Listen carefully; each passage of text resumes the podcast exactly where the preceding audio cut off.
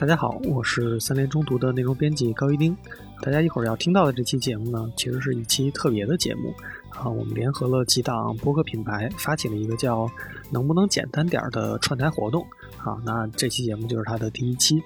在这个系列里面呢，我们是想请三联生活周刊的记者和这些播客栏目的主播，还有一些比如三联中读的主讲人，他们从不同的领域去聊一聊生活当中对于社交、消费、亲密关系等问题的观察和思考。那这期呢，我们是聊的社交的话题，邀请的串台品牌是问题青年。那问题青年是由青年志出品的一档播客节目。在每期的节目里面呢，他们会邀请一些来自文化呀、学术或者媒体等不同领域的朋友，去聊一聊当代的青年面对一些结构化的问题的时候，应该去做什么，或者他们有哪些思考，想去缓解大家的焦虑，然后探索更多的可能性。所以这期我们也请到了他们的主播杨少，和我们一起聊一聊社交这个话题。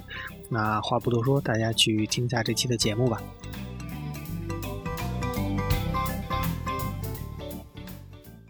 大家好，欢迎来到本期的 Talk 三联，我是三联中读的内容编辑高一丁。那这期呢是我们整个串台系列的第一期，然后我们今天想聊的话题是跟社交相关的，请到了两位嘉宾。大家好，我是三联生活周刊的记者小楚周。大家好，我是问题青年主播青年志的编辑杨胜。哎，我们先说一下这期的杂志的封面嘛，因为这期杂志的封面就是叫理想社交，但是这个副标题还有两个小字儿，叫有吗？感觉 就是好像我们也在怀疑这个事情。那其实这个副标题还有几个小的词条，像社恐、社牛、社杂、社懒啊，这有一些可能大家也都听着云里雾里的。具体可以去看看杂志里面写的内容。其实主要想聊的就是说，最近或者整个这段时间以来，大家都在讨论像刚才提到的这些词，包括还有像 I 人、E 人这样，感觉上已经是变成一种符号，被大家拿来去讨论和使用的东西。但实际上也就在。说好像我们现在觉得社交这个东西变成一个挺困难的，或者是需要讨论一下怎么才能让这个事儿变得自然一点的话题吧。所以这期呢，一个是借着封面，再一个像问题青年一直在关注跟青年人有关的话题，所以我们也挺想听听杨尚给我们带来一些他们视角上的分享。那。我们不如就先借着这个标签来聊，就把它当成，因为我们仨其实也是今年我们主周可能还 见了多点，跟杨少也头一回见，拿它当一个破冰的东西吧。就按照这些标签，不管是 MBTI 还是社牛社恐，你们俩各自是属于一个什么样的人？我首先是我肯定把自己定义为一个社恐，然后社恐这个词条也是我写的。就从小我就是个特内向的人，这种呃家长会说内向的小孩就是小时候说你乖，大了就说你不会来事儿，对吧？所以内向的人或者社恐的人，应该是过去是很受煎熬的，就好像你总是因为你的性格受到一个普遍的比较负面的评价。那我觉得呃现在可以说是社恐的春天了，因为你觉得身边出现了好多好多。的社恐，所有人都很乐于说自己是社恐，所以我也很肯定的告诉大家，我是个社恐。嗯，我其实我觉得我从小的话还是一个相对比较偏外向的人，但肯定达不到社牛这个，因为社牛其实是一个还蛮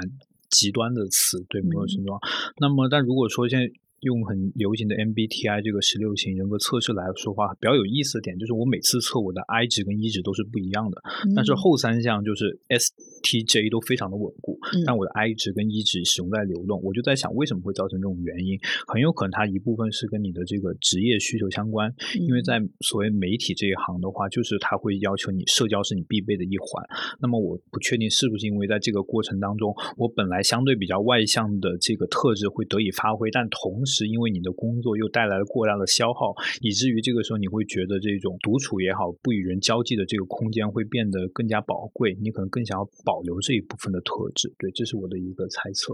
嗯，其实如果按照 MBTI 的话，我也是 I 人，这个是特别稳定，而且我后面都没有什么变化。我十年前测这东西跟现在都一样。嗯啊，我觉得我其实确实属于肯定算是比较内向，绝对不是一个外向的人，但是我会分场合，就有的时候。比如大家都不说话，或者是跟别人聊天的时候吧，我是怕冷场的那种。就这话题，我也是停在那儿了。嗯，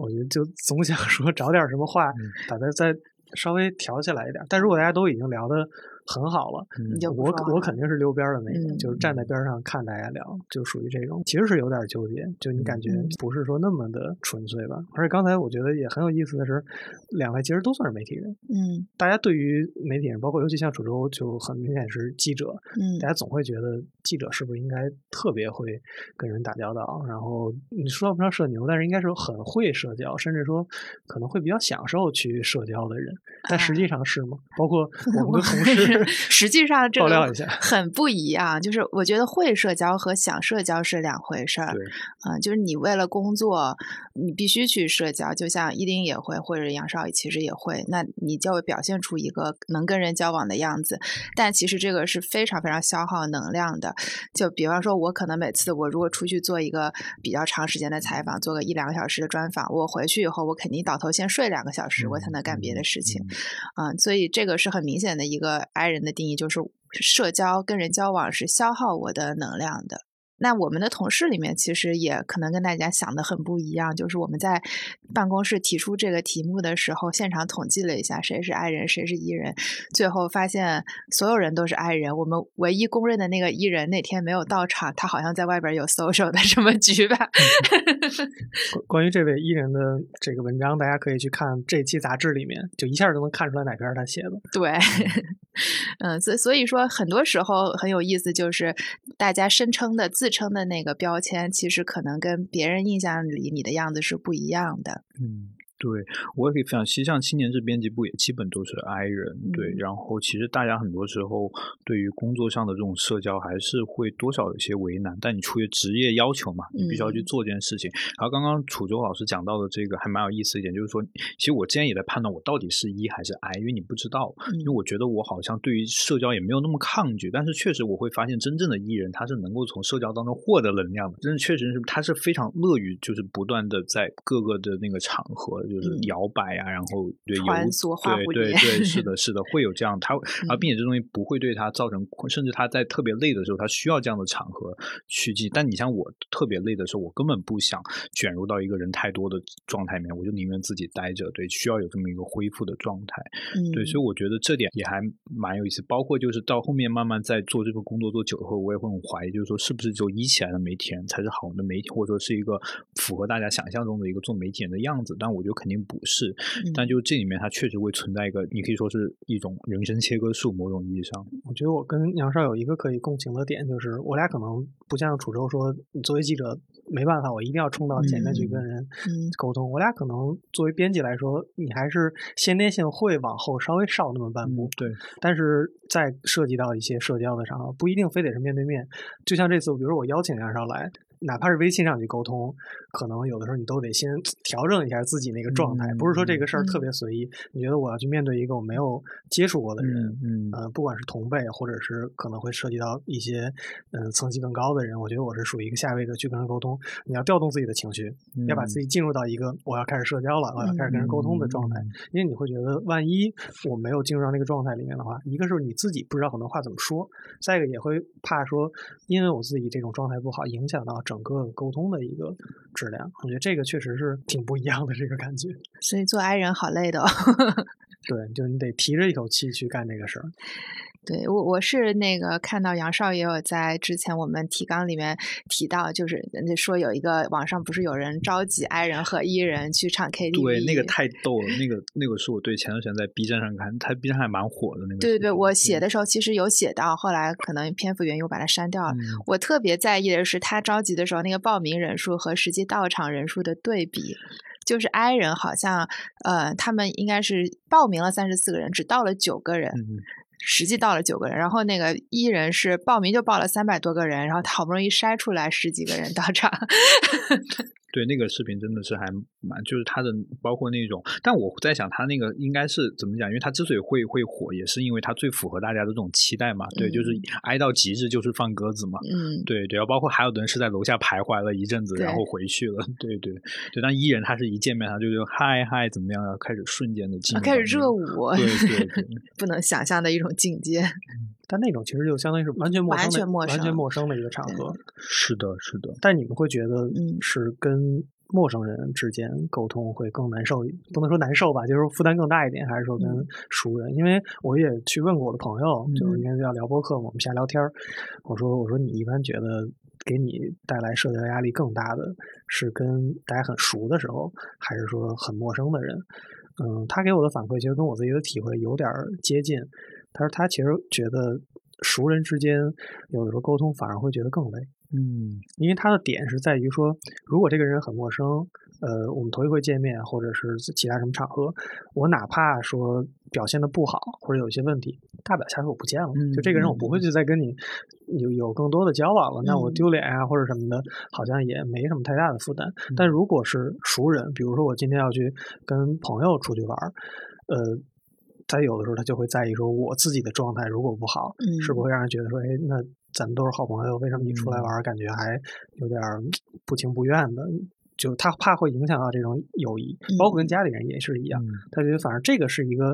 嗯有点反直觉的点，就他很享受跟更关系近的人在一起，但是反而会带来一些压力。但是如果陌生的人嗯有点抵触，但也觉得哎呀无所谓，就这样。你俩会有这种感受吗？嗯，这我就想到一句话，就是你更享受，就是说跟一个人做。不同的事情，还是跟不同的人做同一件事情，对对，因为其实跟陌生人来讲，他确实，如果你具备一个比较基本的一个社交技巧之后，其实你可以去不断的去重复这个 pattern，对吧？嗯一直下去。但是可能对于特别是相对熟人，特别是涉及到亲戚这种，所以现在讲所谓。豆瓣上对断亲的这个就是这样，它会体现出，反而它会对他的更大的社交压力，包括里面涉及到，比如说你跟长辈之间，你的这种，比如过年问你要不要催婚呐，等等，问你收入啊等，它里面的这个社交其实就不仅仅是社交本身了，它里面涉及到对这种代际之间的这种 gap 等等，对，所以我觉得他可能在那个状态下，他处理更多的事情，但是面对陌生人来说的话，他的整个的节奏是相对单一的，对，其实相对是比较容易 handle 的一个状态，嗯。我觉得这个跟不确定性还是有关系，就是呃，我们在意的是一种会带来不好后果的不确定性。嗯，就是不管你是跟熟人还是跟陌生人，呃，如果说你觉得你跟他的交往是有后果的，然后你无法把控这种后果走 事情的走向的话，你就会很有负担、很紧张。我当时在网上在豆瓣小组里边找了五个说自己是社恐的采访对象，基本上他们跟我沟通的时候都表现的很。自然，嗯，然后我说你这听起来也不像是社恐啊，而且他们都是比较程度比较深的那种社恐。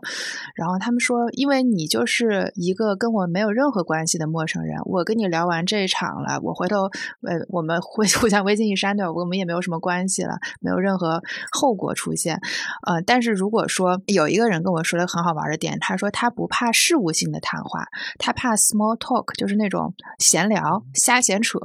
就是没有目。目的性的，你完全不知道这个对话会走到什么地方，他就会全程非常的紧张，非常的累啊！而且这个闲聊肯定是也是跟你的这个半熟不熟的同事呀，或者是同学啊这样的人，这种闲聊是最累的，因为你跟他不知道聊到什么内容了，你就不知道会产生什么样的连环反应。对我觉得大家是在乎这个。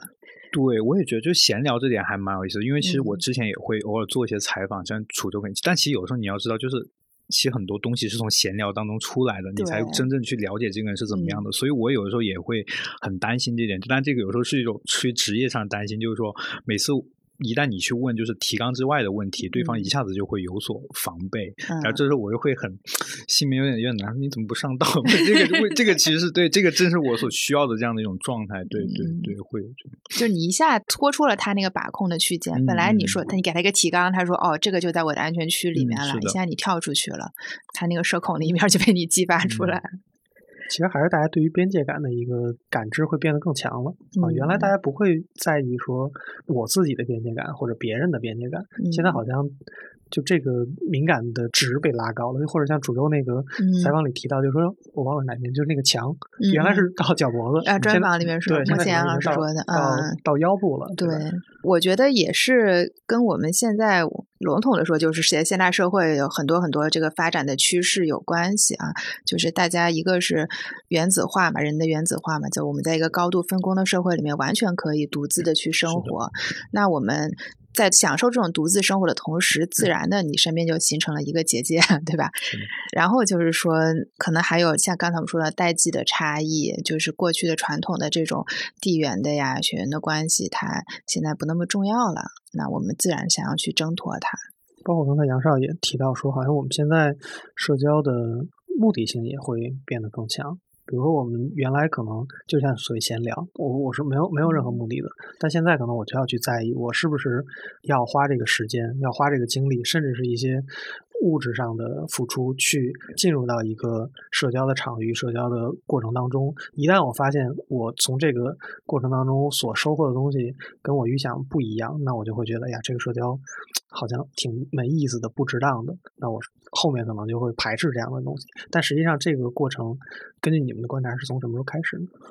嗯，首先我觉得就是这种对于目的性的这种强调，确实我不确定这因果链条该如何搭建，因为我觉得好像年轻人之所以会反感这个事情，他首先其实是反感的是有目的的社交，因为像我们在尤其就是曾经有段时间所谓的就是零零后整顿职场，就包括但这个跟整个社会的变化是有关系的，就是社恐这件事情它的合法性如何得到一步步的确认，就你相信就是说，比如说肯定在比如说二十年前，像我们父辈，包括八零后那些刚刚进入职场的时候，其实。特别是像销售这类工作，你没有办法社恐，对你的社恐就不职业，你必须要去外向，你必须要去给，不然的话你就不符合这样的一套规则。那这个事情得到了一步确认，其实之后会有网上的各种成功学，告诉你社交如何从社交当中获得好处，如何就是通过社交慢慢的一步步去，诶有目的的去社交。我觉得大家反而是去对这个事情产生了厌倦之后，他所期待一种更加简化的一种社交。那么这个简化社交反而他的这个目的。不再是为了社交的这个目的，而是说这个目的是我得到心理满足的目的。对，那么在这个情况下，我才是我，我才没有被他们都在说异化嘛？对我才没有被异化。对我觉得可能是这样的一个因果链，所以会导致他现在的这个目的本身是反而是更加纯粹的。嗯，就社交不可能没有目的，我们跟别人交往肯定是有有什么目的才去跟他接触的，只是说这个目的有时候是功利性的，有物物质利益上的，就实际利益上有有的是情感价值上的啊。然后大家现在希望把这两种目的给它分得很清楚，是的，是的。嗯，像我们以前可能像父辈那种都是混在一块儿的啊，我跟亲戚跟朋友拉拉家常什么的，它里面也混着一种我希望长期以来的这种交往能够给我带来物质上的利益上的回报。它可能不是一种及时的回报，我们现在是不太能容忍这种 非及时的回报了。对，包括原来确实是混在一起。我想，可能我父母那辈，嗯，他们的可能最好的朋友。就是他们的同事，因为大家天天在一起，这个人群结构很很单一，我也不太可能说完全认识一个不相关的人，对于他们来说，好像这个途径有点难。但是现在的话，我确实可以在公司，我是一种状态，但是在公司之外的我是另外一个状态，我可以这两个圈子完全不相关。包括昨天，呃，我们去发那个新刊的推文，我看底下有个评论很有意思，他写的是说。我只是在单位社恐，换了地方我就是一个社交恐怖分子。就这个 这个好像也其实是在不同的人群里面是完全不一样的。嗯，那你们比如，因为我不去过多的涉及到说跟亲戚嘛，因为感觉那个会更复杂一些。嗯，那如果只是嗯把它稍微狭义化一点，就社交只是跟更多跟陌生人来说的话，你俩会在什么情况下想去说我去哎认识一些陌生人，或者是进入到一个圈子里有这样的意愿？社恐沉默。我唯一一次就是近年来唯一一次，我说主动要出去认识人，是也是在疫情期间啊。那个时候刚刚我从国外回来，然后之前可能很长一段时间都一个人住，然后回来以后也是一个半脱离社会的状态。这这种状态大概持续了有一两年。然后我有一天就说，我今天想出去认识一个新朋友，刚好我的一个朋友就问我要不要去看个展，然后说他的另一个。他也会再带一个朋友来，然后我说好，我就去。就这种局，我以前肯定是会割掉的。我觉得我跟我一个认识的人，我们两个人去干个什么事儿没关系。你再带一个新人来，我会有非常大的抗拒感。但是那次就是我，我确实我还觉得这是送到我嘴边来了。我确实很想今天很想认识一个新的人。嗯，就是可能我跟这个认识的新朋友后来也没有产生太多的交集，也没有继续深入的交往。嗯，但是。确实，如果说一个人被困在一个孤独的状态里很久很久以后，你那个本能里面会爆发出一种我要出去见个人的那种渴望。嗯。对，因为刚刚楚州提到在国外的那个经历，我就想到我刚在国外去读书的时候，其实他们不是会有那种新生的见面会嘛？我觉得那个时候可能是我有一个很强的想要去认识人的，但是我也觉得那个东西是被环境逼的，就是因为大家在那个时候，我感觉不内向的他都要变得，就每天大家都在认识新的朋友，特别是外国朋友。然后这个时候你就会，因为其实相对来讲，就是我感觉其实有那种新生那种 party，其实其实对社恐人挺不友好的。但我就是真的逼自己去。去到那边，然后那天晚上一下子就认识了好多来自不同地方的朋友，而且那种时候回去的时候，待在宿舍里面，其实不会有太多的那种空虚的感觉，或者说觉得这一切就觉得挺没有意思的。其实还反反而会有一种满足感。我觉得，但我觉得那种东西它纯粹是出一种你到这种陌生状态后的一种刺激，对。但我觉得它是非常暂时的，因为它就停留在那里了。对，你们后面其实也没有太多深入的一个交流。你这种陌生的环境下，其实有时候反而会。会，我感觉会刺激一个人想要去社交的愿望，因为大家都不属于这个地方。社交完了以后，又突然 颓掉了，又没有再继续深入。三联中读双十一知识热爱季活动正在火热进行中。打开三联中读 APP，在搜索框中输入“盲盒”两个字，即可参加双十一福利活动。今年大促很够意思，一起来看看都有哪些惊喜吧。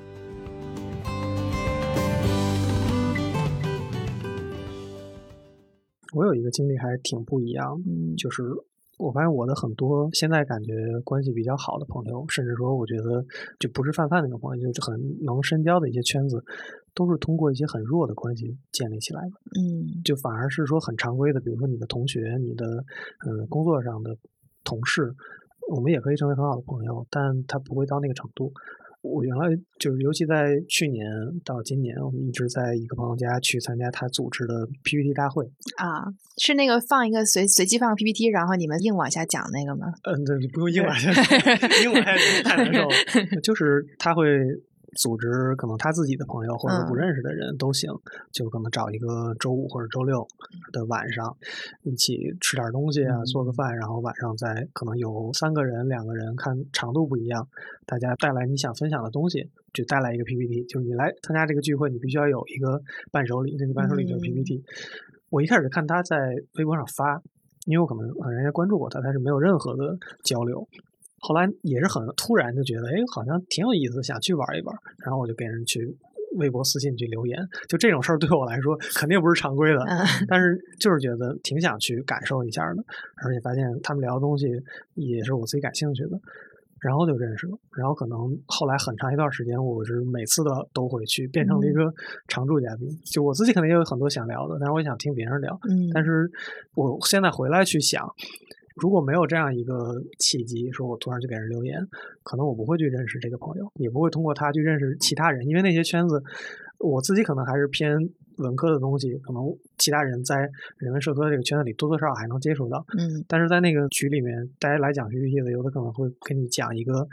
天文物理，或者是你完全不会接触到的领域，嗯，但是这些人又会通过这样一个局发现，哎，好像我们也能聊到一起去，哪怕大家有的很社牛，有的很社恐，嗯，反正我是觉得这个也挺有意思的，就是 很多时候。你自己给你的人生突然夸往往出差一个岔子，也许那个岔出去还是挺好玩的。但这个绝对不常规，就这不是我常规的一个社交，我多数还是躲在家里的。嗯，我还蛮好奇，就你们的那个 PPT，大家会倾向于分享是跟自己专业或者领域高度相关的吗？呃，也不会。你看我自己，我在那儿聊更多的就是完全是自己业余爱好的东西，比如说老照片，或者是你在北京爬楼拍照的一些东西。但是也有很多。就我们需要他讲他专业的，比如说研究天体物理的朋友，就是聊五分钟之后，我们就已经不知道他在说啥了。剩下的一个半小时就他自己说，那你也会觉得，你可能花两个小时的时间听一个人跟你讲天体物理，也是一个挺有意思的事情。哪怕你学不到什么，我就还是想回到刚才说社交的目的，就这个东西，我肯定没有那么强的目的性，说我指望他教会我。嗯啊，我们当时还有一朋友，他是。清华秋院的老师，他研究那个东西，他跟我说，全中国可能也就五个人，我们能互相交流，其他人都听不懂。啊，我们绝对不指望他能教会我们什么。但你会觉得，那个过程很很有意思，就是我们在试图去跟他沟通，哪怕跟他打岔开玩笑，嗯，然后那个周末你会觉得过得很愉快，你也不会觉得累，因为每次回家可能都已经三四点了，嗯，然后第二天可能八点多就又醒了，你也不会觉得说那一晚上像熬夜一样，还是挺充实的。但是真的说能获得到特别扎实的知识吗？不可能，连谈资都算不上，就我连我现在想跟你们说他说说不出来了，我都说不出来。但你会觉得那个过程是能给你一些。内心的力量，这是一种大家都打开的一个状态。嗯，对，我觉得这还蛮难得的，就是因为我现在很少有这种体会，就是通过一次社交感受到一种能量上的回馈。就像你说，比如三四点钟回去，然后八点钟起床也不累，我觉得真的好陌生。对于我来讲，我觉得现在好像反而是我跟一些比较要好的一些朋友，就是呃一些。可能初中、高中同学回回去的时候，可能会有这样的一些，但也很少。就我会自有我自己的一个很真实的感触，是我发现我来到北京做媒体之后，其实我认识的人越来越多，但其朋友是在越来越少的。这个东西我其实不知道它为什么会这样，但这其实是我的一个感受上的一种变化。对，就是通过，呃，我觉得很大程度是我自己的问题，就是当你你现在只会对特定人感兴趣，然后其实你你你以为你自己在打开，在跟别人交流，其实你。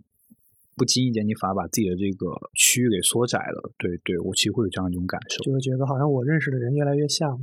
有这种感觉，对对，大家都太像，但有时候你心里面其实又挺反感这种状态的，就是对对，大家都太像。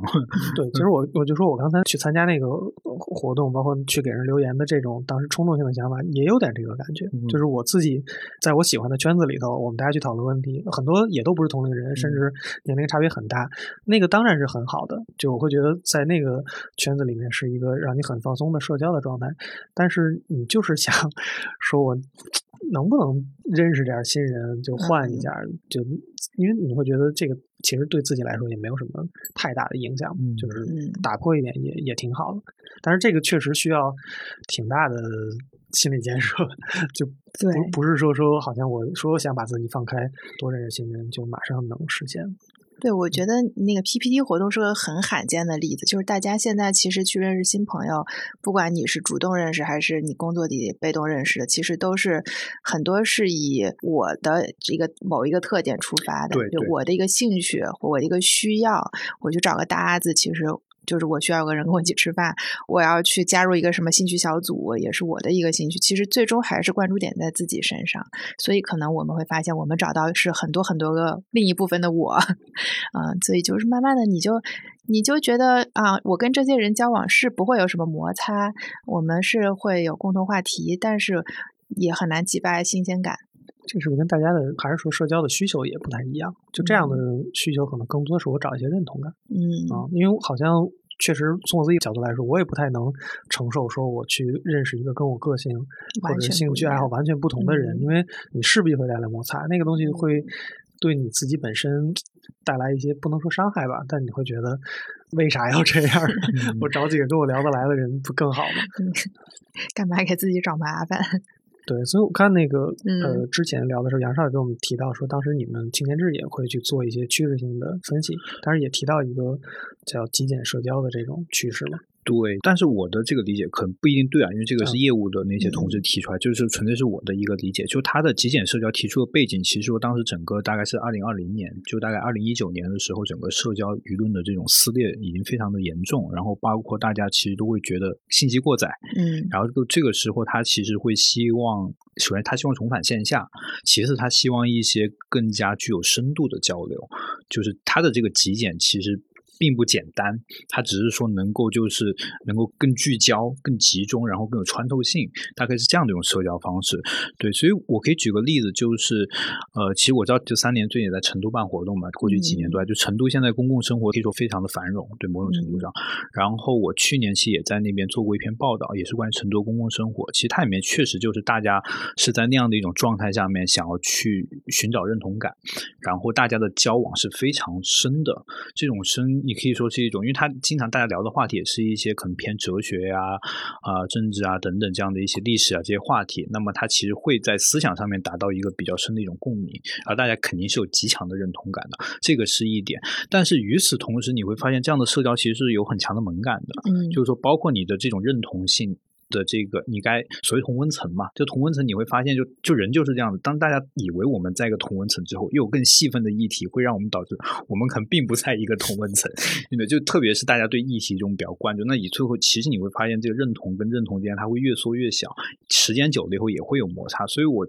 其实就让我想到了前两天我又看到一篇论文，他提到的一个点叫做就聚而不群，嗯。他说现在的这样的一种年轻，其实它本质还是一种孤独社交，但大家现在之所以会凑在一起，他就没有这么多的，就是我要去跟你建立多么心灵上的共鸣啊，我们是一种认同，我们的某种对某个议题或者有种身份认同都没有，它其实就是一种依赖于事件的聚集，嗯比如类似于像什么淄博烧烤，包括最近所谓的这个呃上海的万圣节。当然，上海万圣节这个因为各种媒体的解读，它会有各种层次的解读。但是我们也出了一篇关于就是那些 coser 他们自己的话，其实你会发现，其实它就是一种很身体性的感受，就是此时此刻我不跟你建立非常密切的联系，但是我们此刻我们在这样的一种氛围里面，我们感到我们在做同一件事情就够了。对我觉得这可能是一种，我觉得聚而不群这个说法还蛮。有解释力的，甚至你也可以说，包括前段时间的，就去年的所谓的这种大学生的这种所谓发疯文学啊，包括这种有点像行为艺术，什么阴暗的爬行啊等等，它其实都有这样的一种特点。就我们处在一种情绪当中，我们想要发泄，那么我们就一起去做这件事情。但是你说之前他们之后会不会因此建立多么深度的联系？可能并没有。对，其实建立深度联系是一件大家现在会觉得是件挺危险的事情。嗯嗯你稍微往深层探一下，那个人和人之间的不一样就出来了。嗯，其实我们现在在社交里是很害怕这种不一样的。嗯，刚才杨少描述那个场景，我觉得我突然有一个画面就特别具象，就是呃我不知道那个是哪个 A P P 里做出来的，就是动态模糊的一个滤镜。嗯，就大家去拍，尤其很多那种网红拍照的时候，就是他自己肯定是拍的很嗯很清晰嘛，后面一定要有人群，但是他要把那个人群虚化模糊掉、嗯虚化掉。嗯我觉得跟你刚才说那个场景很像，就是我们需要大家聚在一起，我需需要人群，需要想，但我又想说，就不是所有的人都那么清晰，就是我处在人群当中就可以了，但我又不想跟后面所有的这些人发生联系，我不是要拍一个跟大家聚在一起的大合影，而是告诉你我在这个事儿里面，但核心还是我，我在这个事件当中，而不是说我跟他们一起去完成了一个什么事儿，那个不重要。那杨少觉得这个聚而不群跟像那个雪莉特克尔提的这个群体性孤独，它是一一个意思吗？就是特克尔不是也意思就是说，大家好像互联网时代哇那么热闹，对吧？每个人都可以有那么多的联系，但是每个人都觉得很孤独，是这样这两个状态是类似的吗？嗯，我不是很确定，就是因为嗯他提出这个概念其实还蛮早的，对对对对，包括后面年前后对对，包括后面也有人用这个来嗯说，所谓什么狂欢是一群人的孤独，对对，嗯孤独是一个人的狂欢，对，就我我不是很确定它是不是能不能变成是一个意思，但是确实这里面肯定是有些联系的，就是嗯这里面它的，因为我觉得就孤独这个东西，它本身确实它还是更有概括性，就是不管怎么样的，大家怎么样的聚集，大家怎么样的去一起去做一件事情，它的这种孤独性当然是会更强烈的。我觉得这里面还不仅仅是因为社交，而是因为我们现在本身的我们的生活的公共性就被切得非常的碎。嗯一方面是这种平台的东西，前面呢就它那种平台的这种，不管是外卖，包括还是社交等等，它这种社交平台，它会给你私人定制各种东西，给你推送，它其实都是在通过这种技术平滑性，让你感到更加舒适嘛。但与此同时，你自己本身你需要去跟陌生人接触的空间是越来越少的。然后另外一方面是说，你整个你想要获得某种群体认同，我们在某个议题上面得到认同，这个东西这种。表达这种空间，它就是在被不断的切碎，所以我觉得孤独是肯定的，孤独肯定是一个底色。至于在这底色上面发出来的延展，所以这种延展它能够获得多强的解释力，这个我不是很确定。对，其实就是切碎是一个很好玩的表达，因为，嗯，我是应该是采那个郑丹丹教授的时候，他给我提到一个，他理解，他觉得搭子可能就是一种人的元素化，就是我们已经很少以全人的状态参与到一个社交事件里面，出现在一个人的面前了。我们永远是在，嗯、比方说我们在这个 A P P 上，就是只展示我的这一面，那个 A P P 展展示我的另一面，或者我在工作里是一面，我在生活里是一面，我在这个朋友面前是这样，我那个朋友面前是那样。然后我们的每一个需求，呃，可能因为这个商业的需要，他们会拼命的把我们的需求去细化、去分类，满足我们的每一个很细小、很细小的要求。我们也慢慢的把自己的需求给它分类、切分了以后，就是人越来越碎片化了，我们整个人都碎掉了，嗯，就很难去沉浸式的参与到一个关系里面。对，就是你就不是一个完人嘛，就是你的工作场域、你的这个消费场域也不要求你是个完人，它会扩大你的这某一方面的属性。其实这个东西，我觉得它还是有一个挺大的一个风险在里面的。对，我想起去年还是前年有一阵儿特别火那个飞盘，嗯，就大家都就觉得这是一个很好的社交的途径。我那时候跟几个朋友，他们带着说你凑人数来吧，玩玩，然后我们也去了。呃，去那儿就发现很好玩。就大家奔那儿去的目的，好多都是说，哎，我认识点新朋友啊，就什么挺好的。但真的到了那个场景当中，大家更多的注意力就还是在运动上。然后你一看，因为他会换队嘛，换下来之后，还是我们几个熟的人在一起，队里那几个队友 在那他们在另外一个地方。就你虽然是那个场域，大家是奔着说我想去认识人去的，然后人组织这种东西也在宣传这个，但真的到了那边反而。会就像刚才说，你切割了嘛？你会更更喜欢。就我不想在这个地方暴露我其他的属性，因为他们一开始还会嗯很刻意的去设计一个环节，就大家先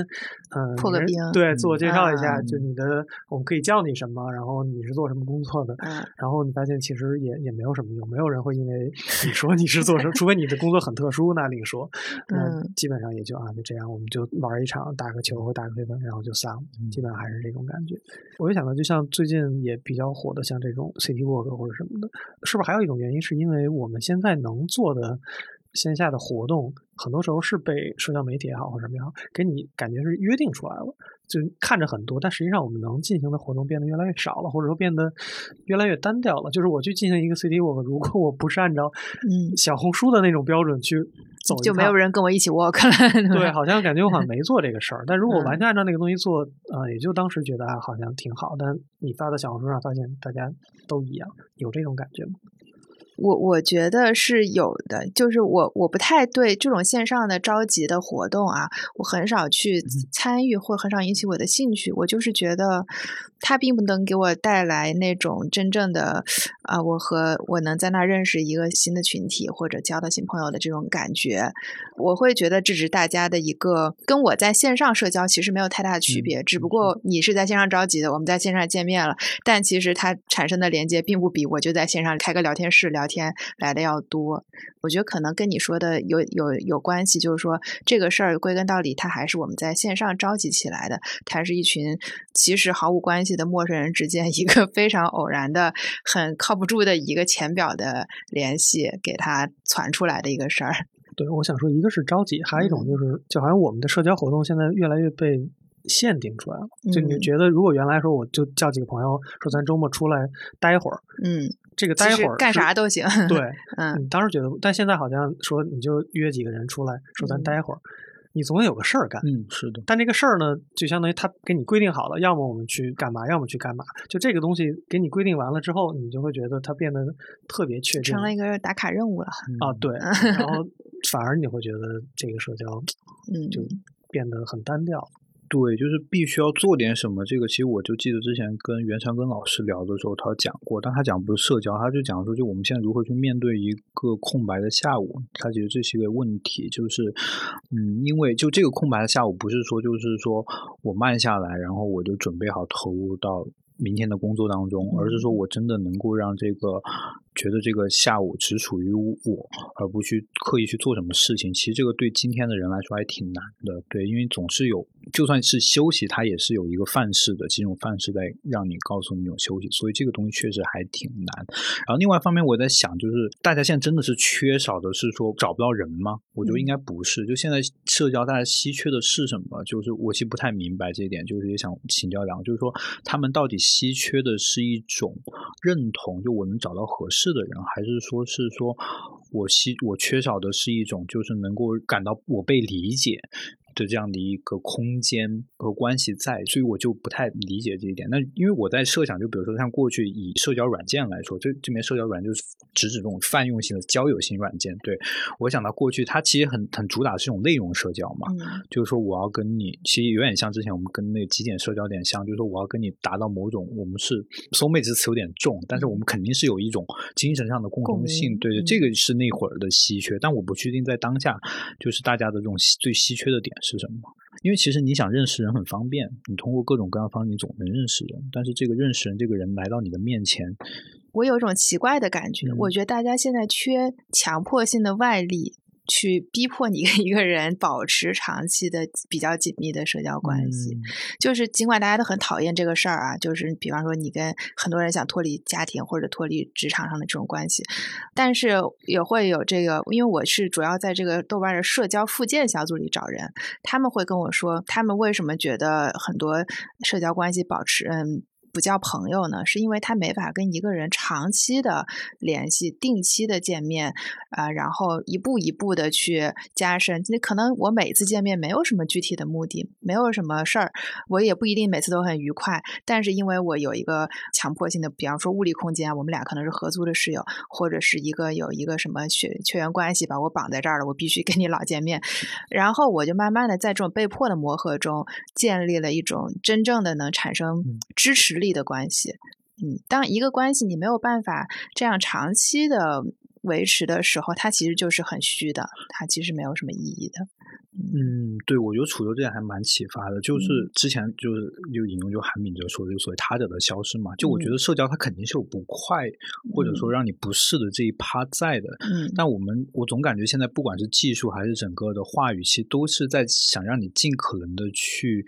回避这种不快，你最好能够嗯快速的 match，、快速的就是能够什么都是你最舒适的。那这个嗯东西其实它反而是背离社交本质的，对你就是要去跟所谓他者或者说跟你不太一样的东西去进行这样的一种磨合。但大家嗯可能确实因为各种各样的原因，这个磨合的可能性是在变低的。嗯就是我们好像不太有那个自信，或者说那个经验去接受在社交中受伤这件事情。嗯，就原来肯定社恐就是怕在社交中 受伤嘛。嗯对，现在是啊我们连这样的经验都很少。对就是万一比如说我跟一个人谈崩了，嗯一下不知道该怎么办了，啊，说那打一架。对，就是你因为他他肯定有的时候你不至于说一个事儿这俩人就闹掰了，对嗯。但是该怎么把这个事儿圆过去，好像我们的经验越来越少，因为我们每天接触的人都是处在一个舒适的环境，我跟同事可以保持一个礼貌的距离。对，就是大家只要把事儿干好就好了，然后嗯。跟家里人或跟室友，就我都在一个嗯。互相有一个缓冲区的状态下去做事情，但嗯。一旦说因为什么事情产生冲突了，嗯。一下不知道该怎么办了。然后我为了不去处理这个事情，那我就嗯回避吧。我用尽可能的用各种方式不去产生更进一步的接触。但越是没有这样的接触，你就会越觉得好像没有人懂我，嗯，然后我就想要去找一些认同感，就是一个特别拧巴的状态。嗯。嗯，对，就是我我最近又看到有有个新词嘛，叫敌蜜，就是好多人说这个闺蜜因为一个什么事儿闹翻了、吵架了，就变成敌蜜了。敌人的敌是吧？对，然后我就说，哎，闺蜜不就是要吵架的吗？哪有说女孩子之间 相处呢没有矛盾的呢？就好像大家，呃，现在对自己的这个朋友关系，这个容忍度越来越低了。对，就是这种面对争吵，就是包括因为因为让一个人学会妥协这个事情，现在听起来有点像 PUA，对吧？对就你要让一步，对，大家现在特别不能接受这个事情，但我觉得可能他不是这样，就包括受伤这个事情，就有的事情他可能未必到受伤的这个程度，他真的就是人跟人社交他必然会出现的一个问题，他有一些误解或然后你再去用一些方式去把它给嗯掰扯过来就行了。对，但现在确实就是大家会为了回避这个事情，干脆让这件事情不要发生。但实际上这是一个逐渐让你自己认识自己的一个很必要的过程，就是通过去跟不同人的接触，嗯甚至说产生冲突，然后发现哪些东西实际上是我真正很在意的，或者说我该用什么样的方式去跟不同的人或者跟这个世界去做沟通。那实际上这部分确实是比较缺失的。对，这这也是为什么我们写社交降级的时候，或者我写的时候，我总会有一种奇怪的感觉，就好像大家现在都追求这个事儿，但这个事儿并不让我们觉得万事大吉，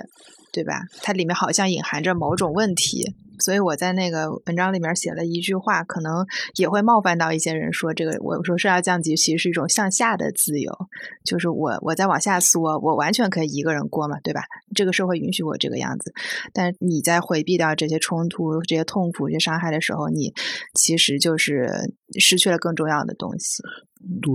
而且我觉得这边还有一层，它其实还有个更公共性的层面。就我记得前两年时间，就是王迪老师就写就写茶馆的那个作者，他其实有提到，他说不能够太去强调，他应该用不是强调这个词，但这样说起来对我会有误解。就他意思就是说，不能够太去强化所谓陌生人社会这个概念，或者说不要过分的去贬低熟人社会。当然，我觉得他。当然，这肯定是跟他一直研究市民社会的这个兴趣相关。但我觉得他说的话其实是不无道理的，就是就公共性的建立，其实很重要的一点就是陌生人跟陌生之间的这个协商嘛。嗯，对。那么在这个情况，就你的这种社会的中间力量该如何去建立，如何不被真正的就是被拆散，怎么样去一起去讨论一个事情，推动一个事情的一个进步，它始终是需要这样的一种社交在的。嗯，其实因为刚才我们聊了很多，都是。我们经历过的，或者现在正在发生的，在我们身边的一些东西，其实我还是想，呃，包括之前我也跟主流沟通嘛，我说，因为主流之前在海外有这种留学的经历，包括杨少肯定也是有，可能你们现在各自还有一些保持联系的海外的朋友，就我们其实也挺想知道说。这事儿只是在中国人这儿发生吗？就 只有我们现在开始觉得社交是一个很艰难，或者说想要去降级的事儿吗？那实际上其他人这个人同此心吗？就他们是怎么去看待这些事情的？包括是不是也有类似的一个话题？然后当时主播跟我说提到一个友谊衰退的这个概念。对我是在开始做这个选题的时候，我说查一下外国人有没有人研究这个事儿，然后发现今年好像英国呀、欧欧美那边都提的特别多，叫这个友谊衰退，就是说。说现代人越来越觉得自己没朋友了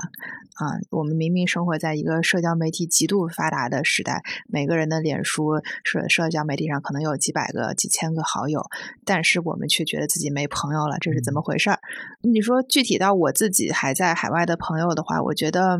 日本人在这个事情上面的态度很很奇特，他们应该是比我们更早进入一个完很个体化的一个社会，包括甚至是无缘社会这么一个状态，但是他们又非常的强调一个人在社交场合、在公共场合的行为举止，你要完全融入，你要表现的很开朗、很得体，这是个很矛盾的心态。然后他给我的解释大概就是说。这个是为了反过来保护我这个个体，因为我如果在这个场合中表现的格格不入、非常笨拙的话呢，那我就会变成这个场子上的焦点，那我自己的这个边界感反而会被伤害。所以说，对他来说，这种他们自己的这个人情肯定也是一种比较淡漠的状态，但这个淡漠已经持续好多年了。在欧美那边我不太理解，因为我之前主要在俄罗斯。那俄罗斯年轻人的状况，我觉得是可能是他们有他们特殊的处境，就是他们在这个政治问题上的分歧会比较多，嗯，所以可能会发生你的友谊会因为一些跟你生活没有关系的事情、遥远的问题而被受到影响。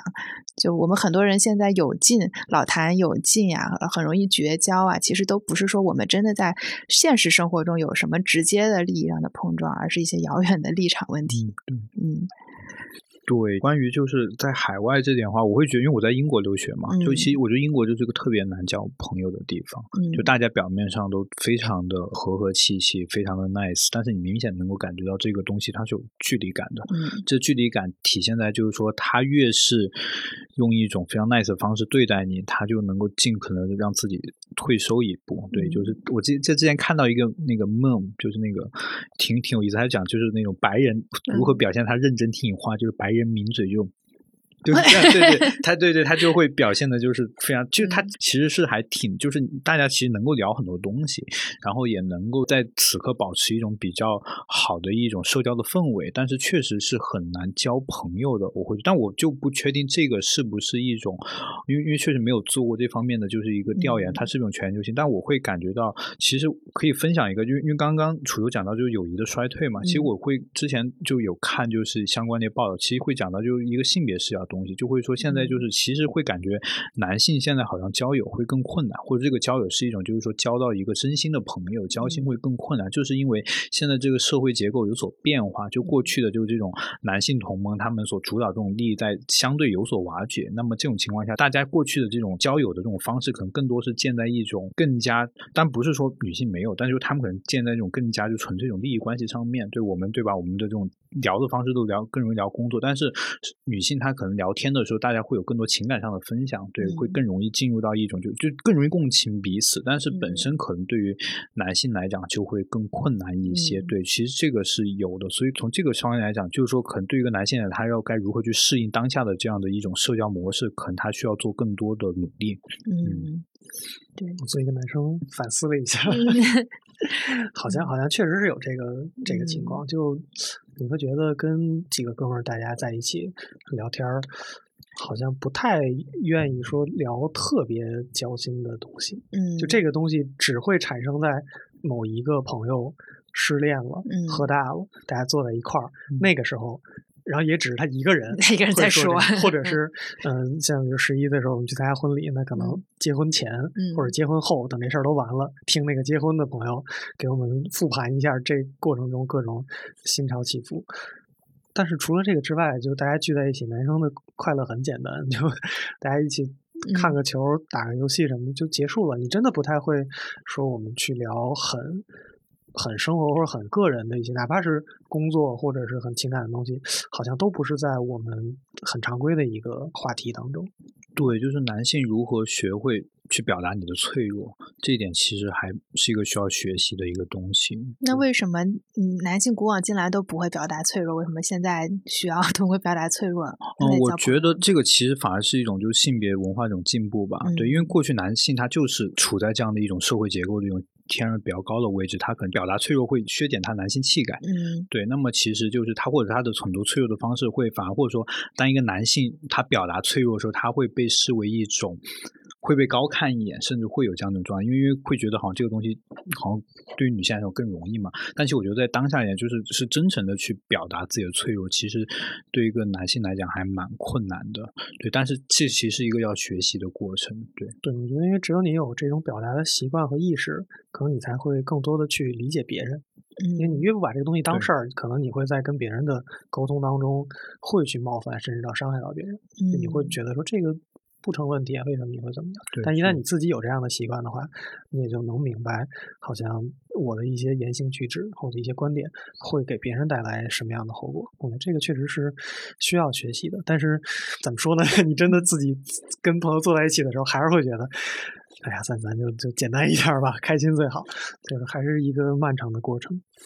我想做个小调研啊，嗯大家各有几位真心朋友？我我来的路上我还在想这个问题，因为我我其实对我真的想，我觉得好像真心朋友，我觉得差不多三个吧。嗯嗯我也差不太多，而且我我不知道你们两个的什么情况。我刚才想了一下，就所谓能到真心朋友那种，按我的标准，就是我不管什么时候，可能我能我手机里有他们的手机号，嗯就把它具化 具象化一些。比如现在大家可能都是微信，但我可能有他们手机号，甚至有些我能背下来，嗯然后我可以在任何时候去找他们，不管因为什么事儿。嗯然后哪怕我们很长一段时间没有任何联系，我觉得彼此之间的这种沟通是不影响的。按照这种标准来说的话，可能也真的不太会超过十个。这么多还挺多的。我差不多有五个左右波动，嗯，就这不同阶段，可能每个你中学、大学、工作每个阶段留下那么一两个朋友，攒到现在差不多有五个，嗯嗯，那怎么定义这个真心朋友？就可能跟一定定义有一点重合，就首先是长时间不联系，再联系不突兀，嗯嗯，然后是你随时可以找他，不管什么事儿。嗯，然后我还我觉得还有一个就是，如果你真的失去了他，你心里是会遗憾的。我觉得有一些人就是我们相处挺愉快的，但是如果有一天他就是不跟我联系了，从我通讯录里消失了，我觉得啊也无所谓。对对，我觉得这个也是我自己，包括去录这个播客之前，自己去琢磨一些，就给自己慢慢解脱掉的一些压力。我原来会觉得这是一个很大的压力，就是你嗯会就归咎在自己身上，嗯会觉得朋友这个事儿，你是要去维维系的。他的那，一旦这个关系断了，嗯那肯定除了说，比如说隔得很远，那或者联系方人换手机号了，嗯这种很现实之外，原来就会想说，那是不是我的问题？为啥我没有再去主动去问问人家你是不是换手机了，或者是嗯再去建立这个联系？但后来慢慢跟自己去做一个和解，就是觉得说。可能很多朋友就是你的阶段性的，哪怕你们之前有非常密切的关系，呃，可能是因为一些具体的事情，也可能没有具体的事情，但这个事儿就过去了。但可能没准儿过十年、二十年，什么时候，嗯也许你们又能建立起来这个友谊，但这不是一个说需要给自己很大压力的事情。嗯我觉得，如果抱着这样一个心态的话，可能在你去社交或者去认识一个新的朋友的时候，就会轻松一点也。会轻松一些，就觉得说我好像没必要说一直提着那个状态去跟大家。对，好像我有多了一份责任似的，我要嗯多一个人去照顾。对对对，就是总会觉得，哎呀，这个人如果我之前跟他处的很好，那后面是不是我得一直保持这种状态？对好像现在想想也没没有那么大的必要，就是他不会说是很很大的负担吧。嗯嗯最后我们再去聊一个吧，就可能可以理想化一些，就是你们现在觉得现阶段啊，你俩各自觉得比较理想的社交的状态或者说方式是什么样的？比如说你更喜欢是在什么样的状态下去认识新的人，或者说你其实我更喜欢明目的明确的社交，我觉得这样更轻松。比方说，今天我们来这儿就是录一个播客，我明天去见一个人，我就是去采访他的，就是目的明确。也可能在后天我去，还有就是情感目的的社交也可以是很明确的嘛。啊、我我去见一个朋友，我就是他新他生了小孩了，我去看望他小孩，对吧？或者我就是很久没见他，我想他了。就我希望每一场社交的目的都是很明确、很简单的，嗯，这样的状态就能让我舒服。嗯，我现在可能比较期待的社交是两种，一种是因为一开始说就来北京没朋友，没有没有开玩笑，但就是其实还是希望有一个就是比较深度的交流，但是是、但这不不需要太多，可能一到两个就好。但这个其实挺需要缘分的，我觉得，然后也需要你自己去。做更多的努力，我觉得，但努力这词好像显得有点刻意，但我就觉得还是需要有一些契机吧。然后另外一种，其实我现在很期待一种它是完全陌生的，就是一种就这种陌生不是陌生人，就是说这个人他跟你就是很不一样，但他前提是会有些地方肯定是跟你有趣的或怎么样，但就这个人真的是跟你很不一样，然后你能够从不一样里面去更清楚看到自己，同时你能够去嗯、呃，也不能说学习，但是能够碰撞出更多的东西，我觉得这个还蛮有意思，就是跟彻底。特别是在职业方向上面，或者说甚至你们对一些公共议题的看法上面都很不一样。我觉得这样去聊天，但前提大家都是可以聊的，就不会因为这种事情发生什么不愉快感。反目成对仇。对对，我觉得这个是会挺让人觉得是有点嗯刺激和好奇的。你说那个后一种是，就是咱俩的这个电视比较接近下次大家去参加 PPT 大会。就 感觉曾经有那样一个阶段，是能有很多机会认识这样的朋友的。虽然现在少了很多吧，但但还是会抱着这种期待去接触人嘛。毕竟人口基数在这儿，总归你还是能认识到不同类型的人的。好，那我们这期节目呢就先聊到这儿。感兴趣的朋友可以去订阅本期杂志的纸刊和数字刊，还有问题青年的播客节目，他们也会经常聊一些跟年轻人有关的话题。那同时也欢迎大家在这个节目的留言区分享你关于这个话题的经历和思考啊。然后我们也会在 Talk 三联和问题青年的评论区分别抽取两位听友赠送三联数字刊的月卡。那我们这个串台活动也会在 Talk 三联里持续更新。谢谢收听，我们下期再见。拜拜。拜拜。